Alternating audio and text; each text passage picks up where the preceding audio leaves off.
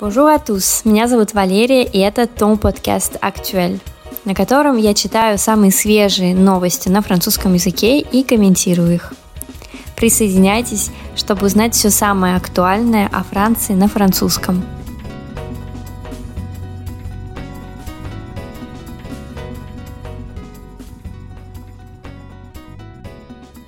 Bonjour à tous! Наконец-то я, что называется, de retour, вернулась подкаст. А, очень давно хотела это сделать, но, к сожалению, никак не получалось.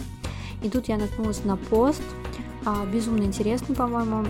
Тема такая Le syndrome méditerranéen Среднеземноморский синдром. Вот что бы вы могли подумать, а, прочитав такое название поста или статьи. Я на самом деле не знала, о чем речь, потом прочитала и подумала, что обязательно нужно с вами поделиться. Итак, давайте начнем читать и переводить и обсуждать интересные слова и выражения.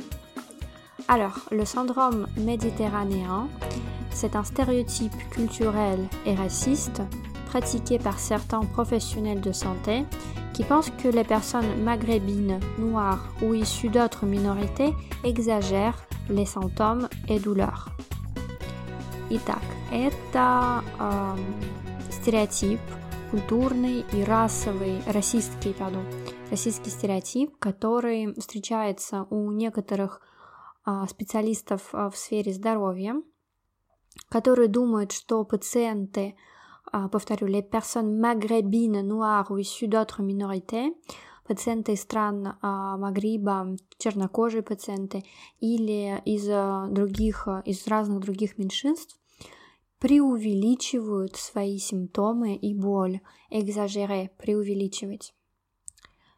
Итак, c'est une discrimination raciale qui entraîne une mauvaise prise en charge des personnes souffrantes. Это расовая дискриминация, которая приводит к плохому обращению с пациентами.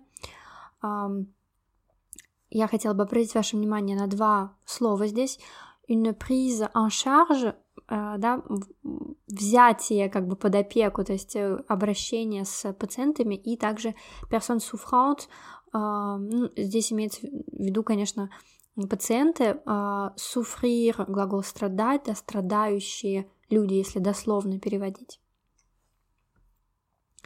Итак, En France, en 2018, un collectif d'associations a lancé un questionnaire en ligne pour mettre en lumière les discriminations rencontrées par les patients dans le milieu médical.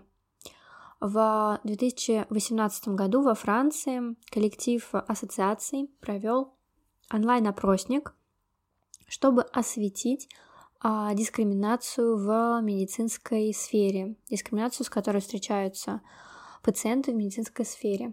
Также хочу сказать, что текст французский оригинал написан в инклюзивным языком. Это означает, что, например, слово patient написано через две точки, то есть patient, мужской род, единственное число, point, точка, e, point, s, да, чтобы мы могли прочитать это как и patient, и patient. Но я, э, чтобы не усложнять, буду читать в мужском роде.